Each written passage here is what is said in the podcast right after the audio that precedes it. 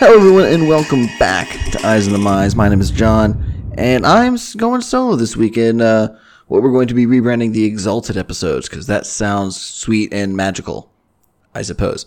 So this is going to be episode 59 and a half, since Ian started the convention of naming these half episodes. And we're just going to talk. We're just going to sit here and talk. It is May 3rd, so the first episode of May.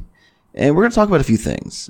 First up, let's talk about that Felidar Guardian ban. At the beginning of the last week's episode, I briefly mentioned that the episode was recorded way before the Felidar Guardian ban. And just to kind of mention the other bans, Leovold needed to go in Commander. Protean Hulk is going to be interesting in Commander.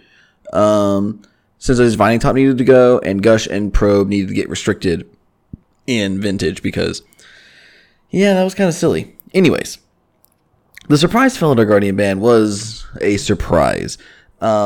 Like I said previously, I think I expected, and I said this privately and maybe a little bit publicly, that I was expecting either no bans in Standard or like two bans in Standard. I was expecting something like Heart and Guardian or Heart and Gideon or Gideon and Guardian to go. So when we get the emergency ban of Felidar Guardian, I agreed with everybody that it was definitely a good idea. The timing was, of course, the awkward part, and there's been a bunch of think pieces. Saffron Olive did a great think piece.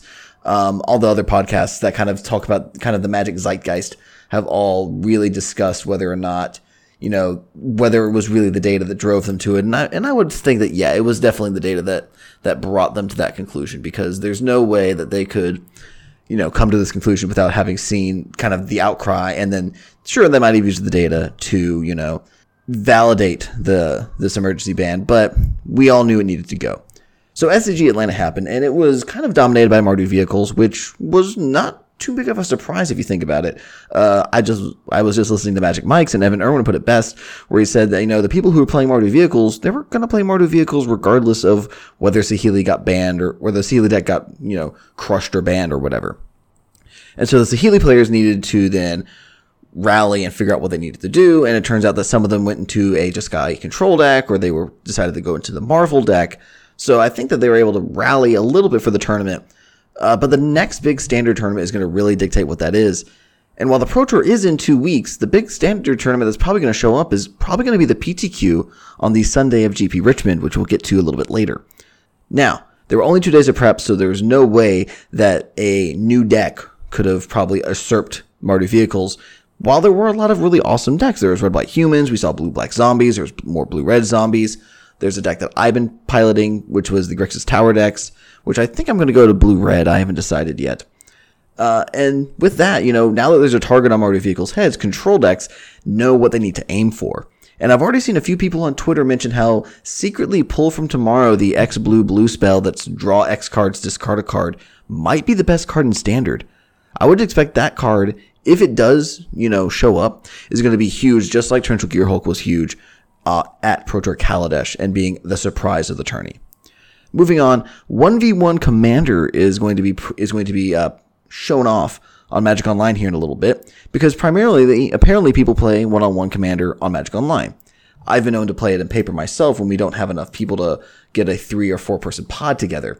That said, I normally play with just our regular Commander decks. I don't play with the French list, or the French band list, I should say, where Sol Ring is banned, but Emrakul's okay, where Mana Crypt's gone, but Primeval Titan's fine. Because 1v1 is a very different metagame than a multiplayer game. Because the reason why cards like Primeval Titan, or Upheaval, or Sylvan Primordial, or Emrakul the Eon's Torn are banned in multiplayer Commander is because they kind of promote bad board states. And the issue with creatures like Primetime and Sylvan Primordial are that they continue to get copied or killed and reanimated until something happens, and the game kind of hinges around those cards almost in too big of a way.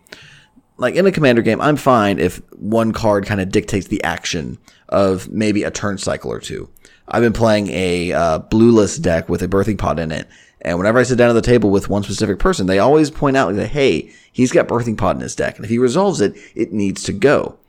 And that kind of thing lets you play with maybe a deck that's a little bit more powerful than everyone else's, and then you're essentially playing a game of arch enemy. Now, in 1v1, 30 is also 30 life as opposed to 40 life, and 1v1 has different needs. Sol Ring is wildly unbalanced in a 1v1 game, And that's why they have a 1v1 ban list that's cultivated by wizards. But it is different than the ban list cultivated by the Magic the Gap by the Rules Committee for Commander. Now, there's a few cards that are not on the 1v1 list that are on the multiplayer list and so on and so forth. But the big thing for me is that I don't want to play multiplayer Magic with the 1v1 ban list. I want to play it with the multiplayer ban list. Now, I don't know if it's possible for Wizards to differentiate between a 1v1 Commander deck and a regular Commander deck, or whether it would have to be another kind of tab bar in Magic Online. But for me, the way that I see it now, I don't know if I haven't played EDH on Magic Online in a while, and I don't think I'm going to ever again. While one-on-one Commander is fun and fine, and I'm not saying that you can't have your fun, it's not the fun that I like to enjoy. So I think that I'm kind of going to cash out of Commander on Magic Online, get rid of all my Commander staples, maybe draft a little bit more. And I'm just going to stick to Commander and paper because it is easier to kind of cultivate the kind of players and the kind of expectations that you can have at the table. And that's really what Commander means to me, is it's kind of a shared experience where everybody gets to have fun. Moving forward, the big event this weekend is Grand Prix Richmond, which is Amonkhet Sealed. First off, Amonkhet Limited is sweet. There's a lot of really fun things that you can do, and all the decks have, a little bit of play to them. I haven't drafted all the decks, but I've seen most of the decks played through judging over the pre-release, doing a few sealed events, and doing several drafts on Magic Online.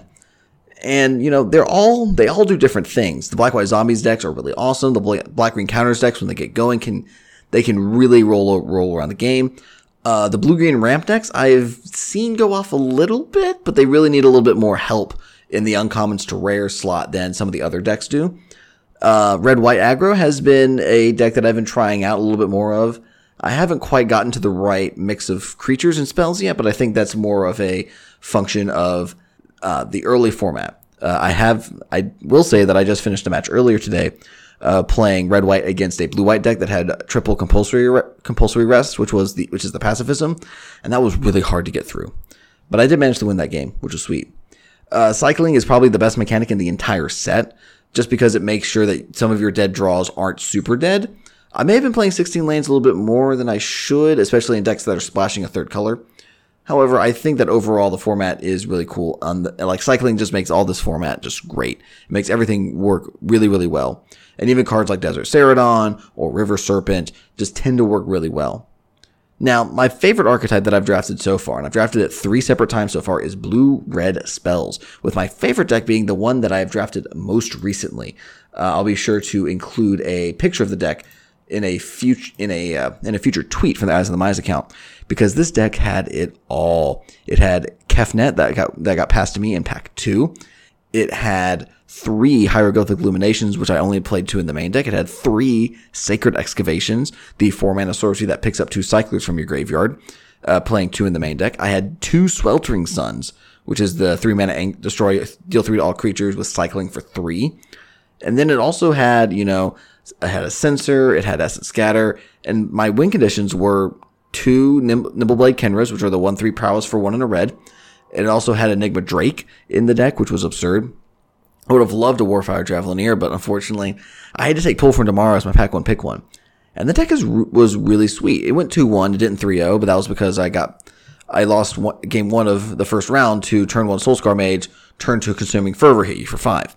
And I had no blue mana. I went mountain, missed a land drop, and I just knew I was dead. But I think that this format is going to be really sweet. I think that listening to Luis Scott Vargas on Limited Resources during their comments and uncommon set review say that this format might end up being one of the greats, one of the top 5 formats of all time. And I don't know yet. I think it definitely has legs, and I think there's a lot of things you can do in this format. So far, I can say that I enjoyed Kaladesh a lot more than I have enjoyed Amonkhet. Will that be true when Amonkhet is in the rearview mirror behind us? I don't know yet. I know that I'm enjoying this format, and that's all that matters to me right now. So this weekend is GP Richmond. Our guest last week, Vinny, is going to be up there, so if you see him or if you see someone that sounds like him, go ahead and say hi. I wish I was there, but unfortunately, I have to stay behind.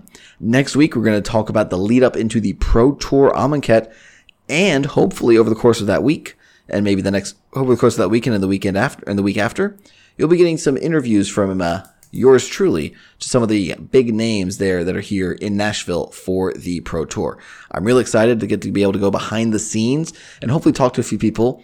On my tabs open for my browser, I have the show notes for this little Exalted episode, as well as some questions that I have lined up for some of the big names. I will save you the trouble, or I'll save you the suspense for some of these, or give you suspense. I can't words very well, it seems.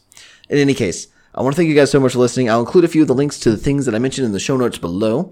If you want to catch Ian on Twitter, he is at DixonIJ, and Ian's on Twitch at twitch.tv/Dix.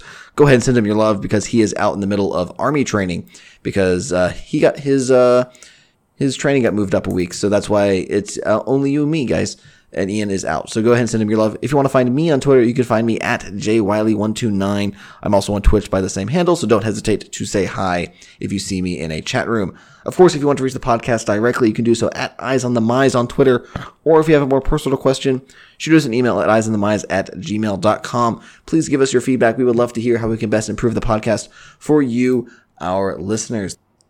Thank you guys so much for listening, and we'll talk to y'all next time.